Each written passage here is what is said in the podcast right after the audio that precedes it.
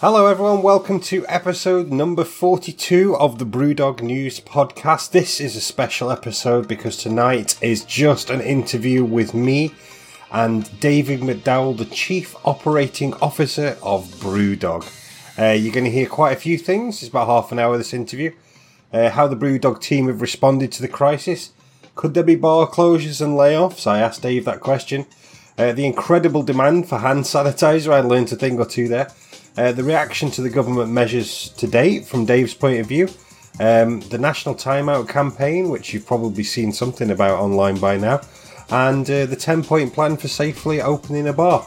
Um, I've also got a little something to tell you about at the end of the podcast. We have an awful lot of amazing beer to give away, and we are looking for your input on how exactly to do that. So. Um, stick around to the end. Um, you'll even see a video if you're li- if you're listening. If you're listening to the video podcast, well done, Robert. Brilliant. Anyway, I better shut up. Here's me and David. David, lovely to see you. The last time me and you spoke, we were having a beer in uh, Manchester, and that feels like a very long time ago. All of a sudden, um, how how is lockdown treating you?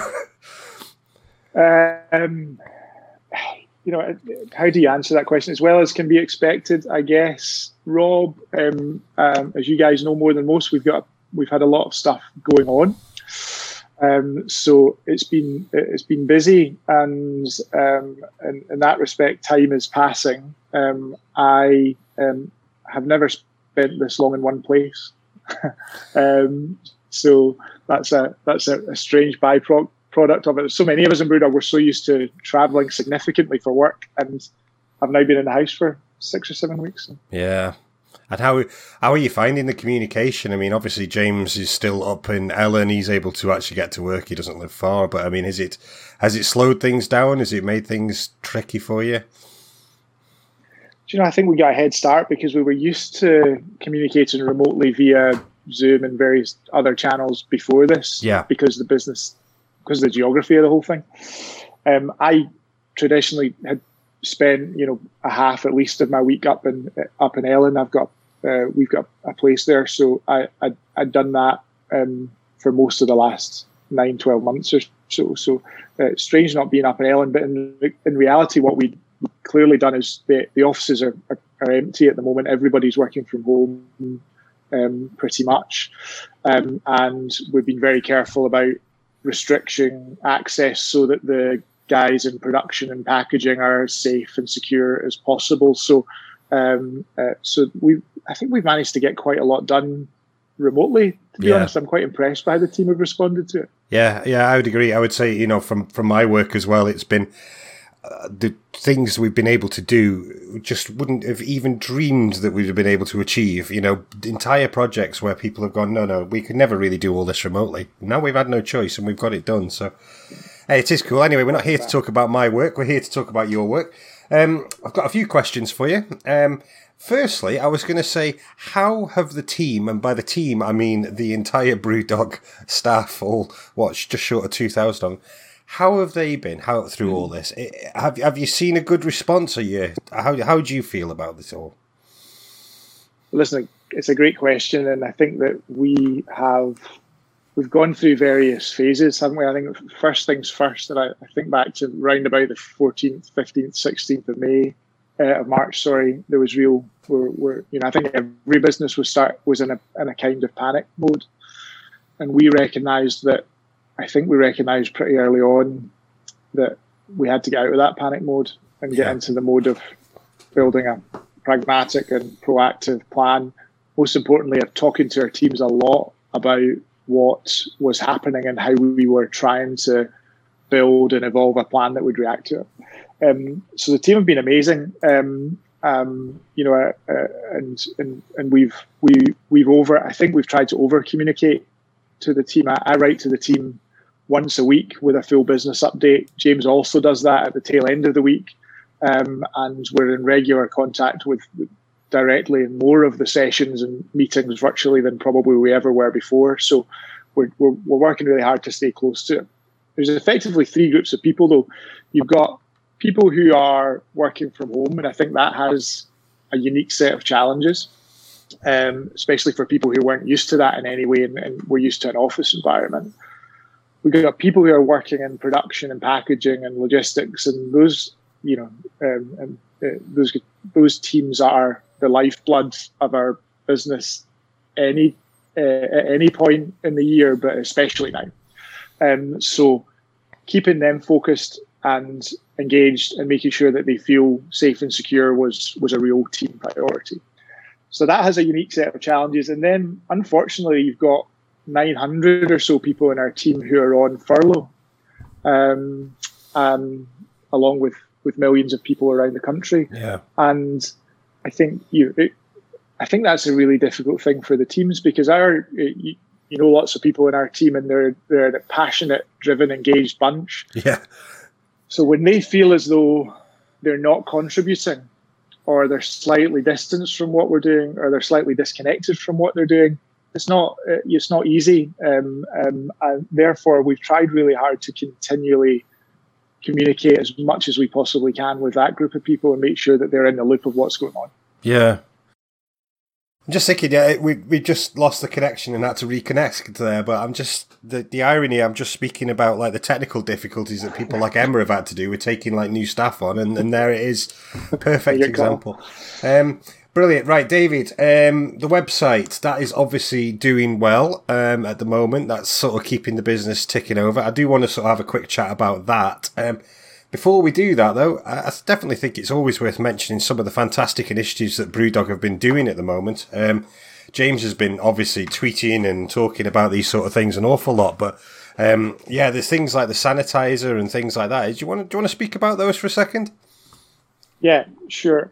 Well, Rob, I think that at the start of this period, then, and I talked a wee bit earlier about that phase of panic mode and then trying to pragmatically build a, a forward-looking plan. And I think one of the key moments for that was that we realised that, first of all, the current plan was effectively irrelevant considering so much disruption was going on.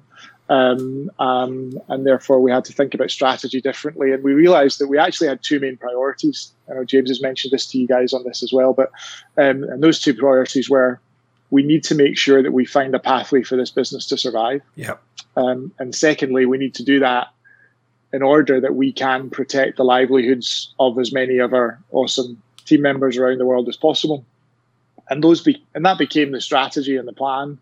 And that helped us prioritize where we put our energy.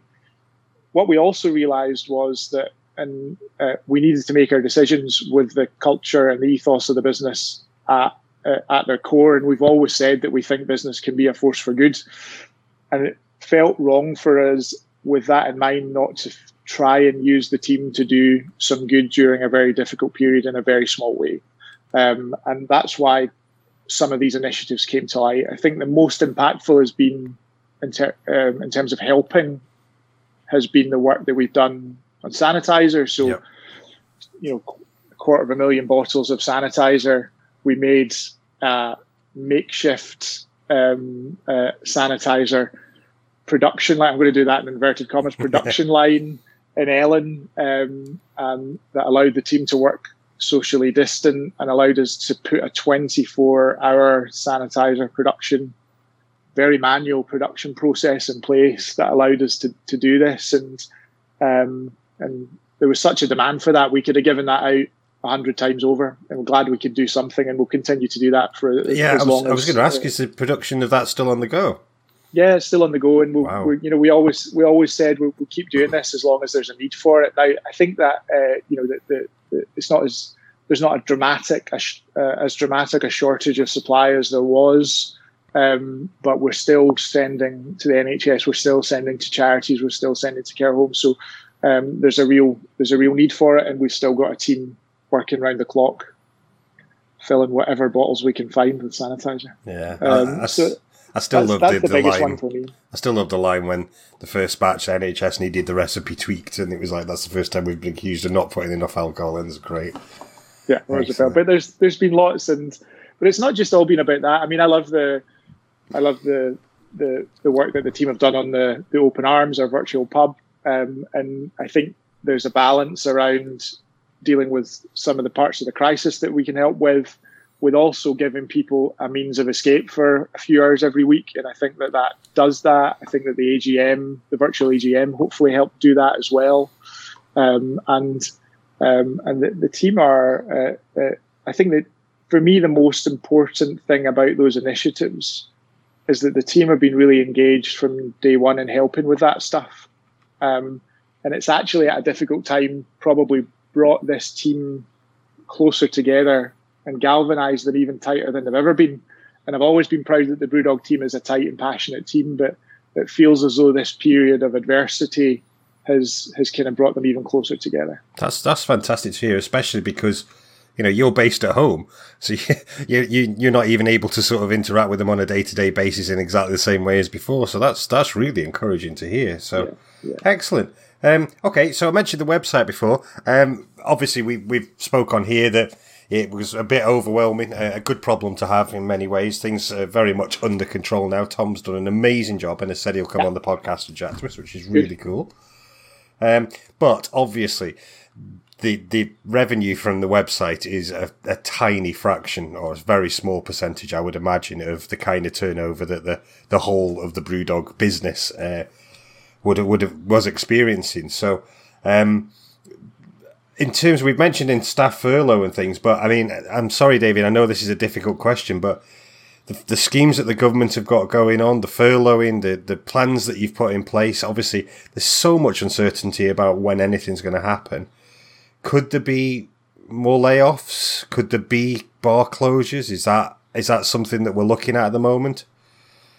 Well, Rob, it's, it's an incredibly uncertain time for every business in our sector, but for most businesses around the country, around the world at the moment. And we, um, if I was, I think what's probably more relevant is if we were to look at those two objectives, Rob, of ensure that the the business Uh, has the opportunity to, to survive and hopefully at the other side of this continue to thrive, and the objective of protecting as many livelihoods as possible, then my, my scorecard at the moment would be, thanks to the hard work of the team, thanks to the fact that thirty percent of our business remains operational in grocery, supermarkets and on, on e-com, and, and also thanks to some of the government support measures that we've been able to to um, um, to access, and I think some of those have been very forward-thinking and and helpful. I think there's more that needs to be done, but bec- uh, thanks to all of those things, I think we're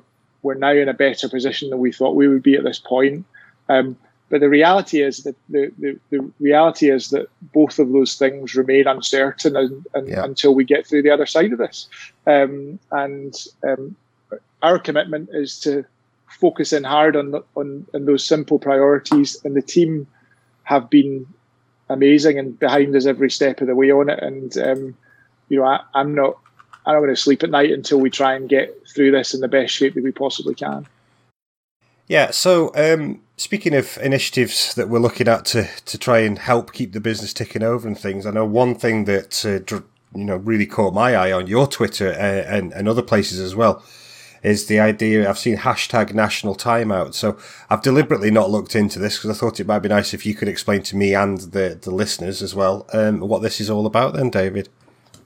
Yeah, sure. I mean, this uh, initiative was kickstarted actually by a very, very smart and talented operator in, in London called Jonathan Downey. And, and I've been part of a group over the past, over, over the period of the crisis, who um, of kind of hospitality leaders. Started out as a small WhatsApp group of us sharing information about how we were tackling this, um, and, and and turned into, um, uh, I guess, a kind of senior group of people in hospitality trying to, to lobby for the right things to happen here, because we recognise a, a couple of things. Um, uh, hospitality has been one of the hardest hit sectors by the crisis. You don't yeah. have to be a rocket scientist to work that out. Um, um, and right before, even before lockdown, um, then we were operating at, you know, twenty, thirty percent of our normal turnover for a period of time. Um, uh, w- through that period where Boris had effectively said to people, you know, you know, stay away from pubs and bars and restaurants. Um, Um, so there's been a number of phases, I think, of tackling the, the challenge. The first one was absolutely helping try and drive the agenda for a job retention scheme of some description. Um, and I think actually the Chancellor did some critical, critical work with that. And I remember sitting in front of the T V on the Friday that that press conference was on where he launched that. And um, and a lot of us were extremely relieved when something like that went yeah. in place. What we are saying with National Timeout is that the next big crunch is actually in the relationship between landlords and tenants in hospitality and leisure. Um, we are likely to be the last um, part of the economy to warm back up again. And it is likely to take, we think, a considerable amount of time before consumers are back at a level of confidence that we're um, as busy as we were prior to this, possibly well into next year. Um, and at the moment, the dialogue between tenants and landlords is challenging because there is a bit of a standoff. Um, and the National Timeout campaign is designed to create a situation that supports both tenants and landlords through a very difficult period. So we're effectively saying all hospitality and leisure businesses will push back the ni- next nine months of rent so that nobody pays anything until January twenty twenty-one, when we're hopefully starting to warm back up again. The landlords lengthen or add nine months to each corresponding lease and get an extra nine months worth of lease from each tenant. Um, and in its simplest terms, we also enable the same pushback for landlords on the loan repayments that are secured against the properties in which we are tenants, um, and also um, some other protection and support for landlords in there. So as opposed to where you end up, I think, is a scheme that doesn't require government or taxpayer support in order um, uh, in order to make it happen, um, which I think is important. Yeah, it, it means that the key protagonists, so kind of lenders, um, tenants, landlords, have to sit round the table with the support of uh, the, the government and find a solution where everyone shares the pain a little bit, um, and we think if we don't do that, then, and we stay in a position where landlords are saying that, that's, you know what,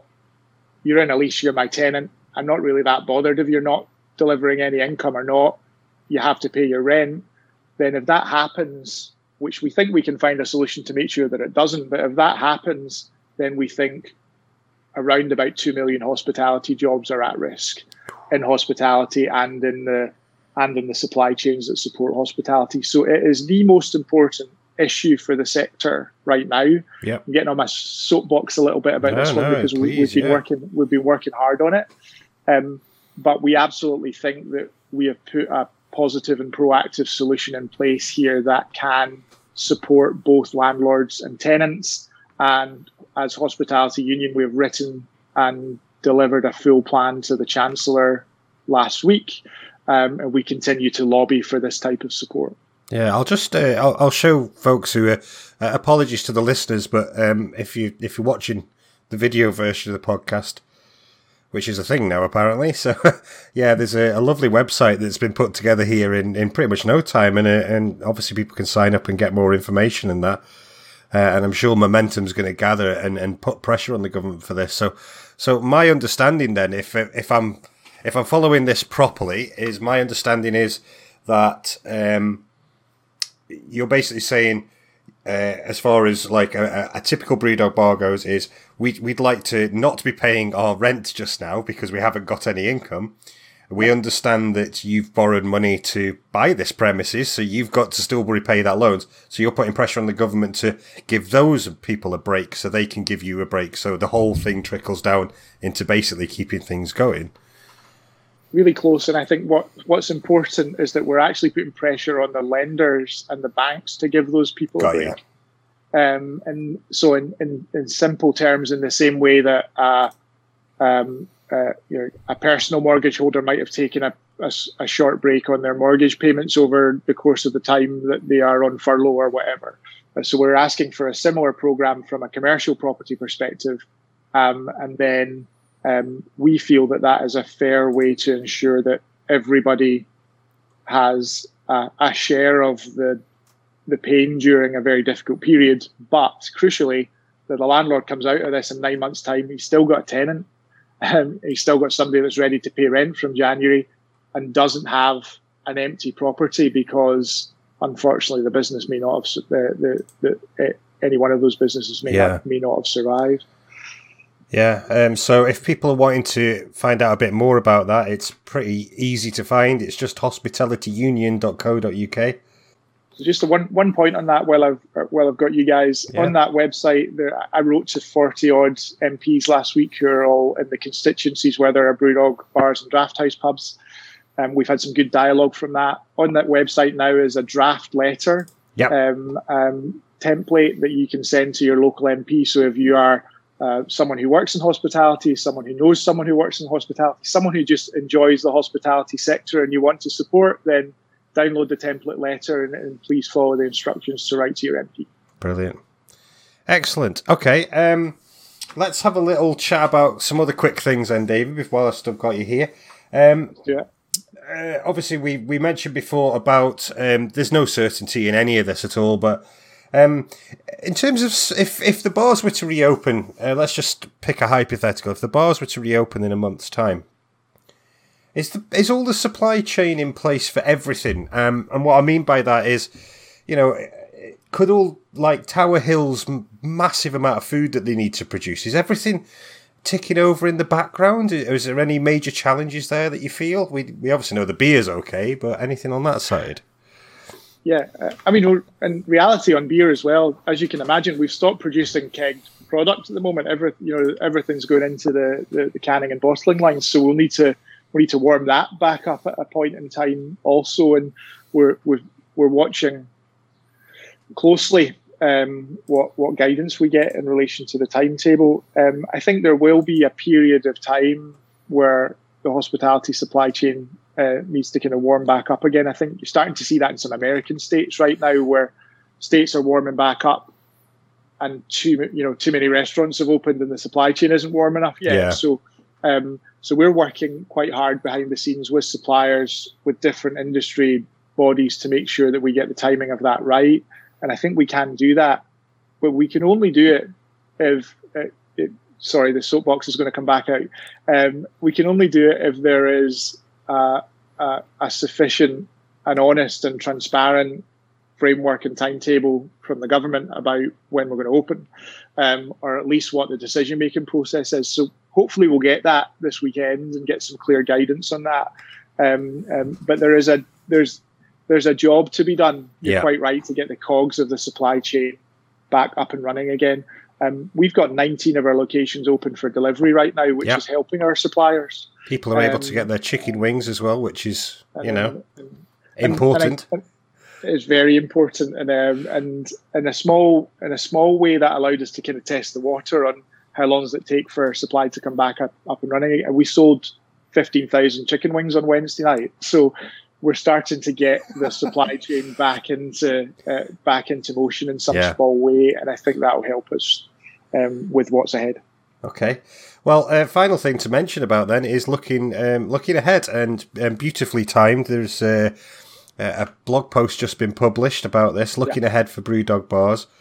Um It's it's obviously, again, I must stress, this isn't, uh, well, I mean, I'm speaking for you here, here, David, but, you know, this is this is what things could look like, assuming that, uh, you know, we're taking some guesses, I would guess. I would guess at guesses. Well done, Robert. Good English there. Um, but, yeah, um, ten, ten key initiatives um, talking about that if you wanted to get a bar back open, perhaps these would come into place. Um, yeah, you, you want to talk about those, save me stumbling through it? Yeah, I mean, I think we've, we talked a lot about the challenges facing the, the pubs and bars and restaurants and hospitality, and and I think that it's only right that we try and support some of those challenges, are open and honest and transparent about them. I think there's a danger that you wallow a little bit in the challenges, and I think that that's not a particularly Brewdog approach. So what we've also been trying to do is to make sure that we are among the first to really start to think about the way forward and to find solutions. And J B and his team have been working hard on um, um, on this um, over the past few weeks, and um, and we decided that it would be really positive to release this yesterday. And first of all, gauge people's response in terms of, you know, how does that feel in relation to the experience of visiting a, a BrewDog bar, um, and also to, to, I think, share our learnings with the rest of the industry, um, um, because if this inspires other people to think about, okay, well, how can I try and make this work, then I think that's been a good thing. So yeah. The balance, isn't it? Visiting a BrewDog pub um, is all about beer and hospitality and community, and it's an inherently social thing to do. Um, so we can't ever lose that, because, you know, as uh, as you guys know very, very well, that's the magic of visiting our locations, that interaction. Yeah. Um, but if we can only bring it back, at least for a period of time, with certain measures in place, then what are the right measures to put in place? And that's where these ten things came from.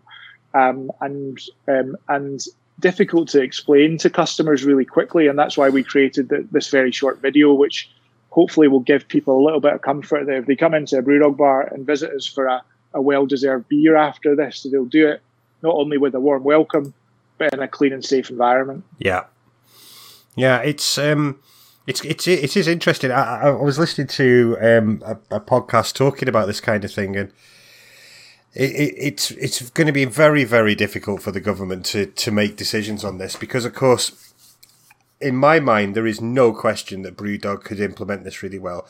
There's still questions about things like, you know, if you've got a lot of people in who've had alcohol and they all need to use the toilet at the same time, how do you really maintain social distancing? Yeah.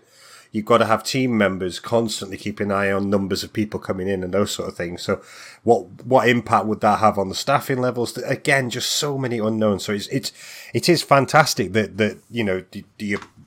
BrewDog are sort of getting one step ahead of this and saying, okay, this is what things might look like. On the flip side, that's BrewDog. And I, I would imagine big chains, you know, Wetherspoons and the likes would still also, well, Wetherspoons might be a bad example, but, um, you know, would, would also be able to do this. Where, where my concern would come is in your more, your village pubs like world famous Newton Arms, or, um, you know, perhaps pubs in, in areas where th- there is opposition even to this lockdown altogether.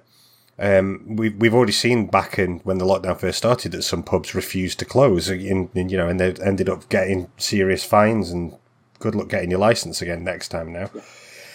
Um, so I wonder if uh, here in Scotland, Nicola Sturgeon, Boris in, in down in London, you know, if they're going to look at this and go, well, a programme of asking bars to complete a survey and say they're going to do all these things might work, or whether they'll just go, no, it, it's going to be flat, we're going to just wait until it's completely safe for everyone to be back out together. Who knows? I, I, I know you've not got the answers here. I don't have the answers, and I think that the reality is um, that your listeners probably aren't going to like this one, but um, the reality is that we'll, we will be at the tail end of that reopening process in, in the U K at least. Um, um, the flip side of that, on a more positive note, is that we opened BrewDog Oslo the other night. It's the first. Oh, really? BrewDog I did not know that. I have not been keeping um, up. Um, so we reopened that on Wednesday night, I think, with um, slightly limited capacity and um, and elements of social distancing. So a, a metre in, a, a gap in between customers, which is easier to deal with, incidentally. And we had um, um, uh, J B posted a great picture, actually, of fifty people in for a beer within the first hour and a half, which gave us all a bit of, and they were all absolutely distant and, and safe, but it gave us a little bit of confidence that, you know, that we'll, we'll get through this at some point. We're also, we're, um, we also just got the guidance from Ohio, which means that over the course of the next ten to fourteen days, we'll have the Ohio bars back up and running. Yeah. Um, with some measures in place that aren't too draconian, which we can work with.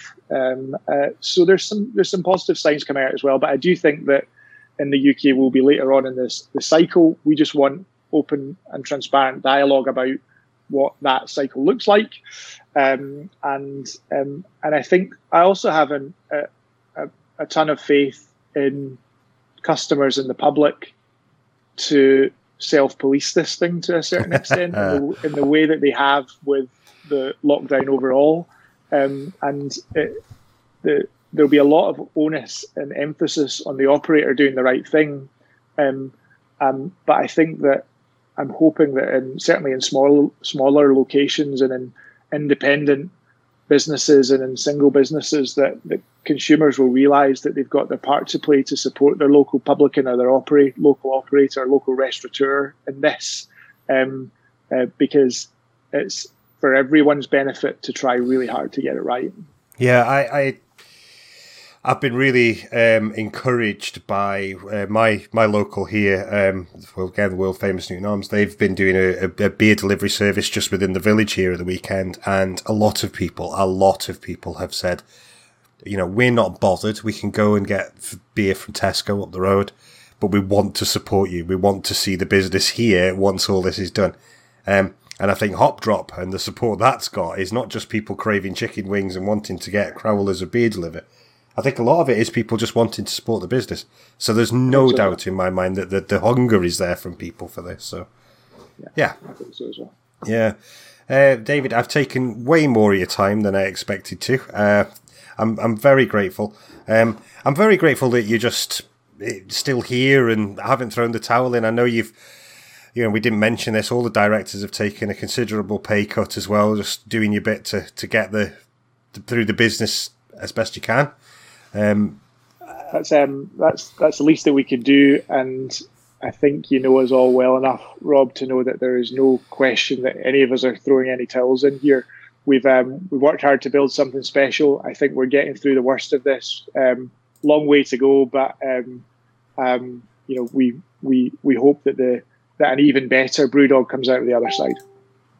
Yeah, absolutely. Um, David, I'll let you go. Um, Thank you. That's all I could really say. Thank you for chatting with us. Thank you for doing what you're doing. And thank you for doing your damnedest to make sure there's still a brew dog for me to go and get a pint in once all this is done and dusted. So, my pleasure. Hope to see you for a beer soon, Rob.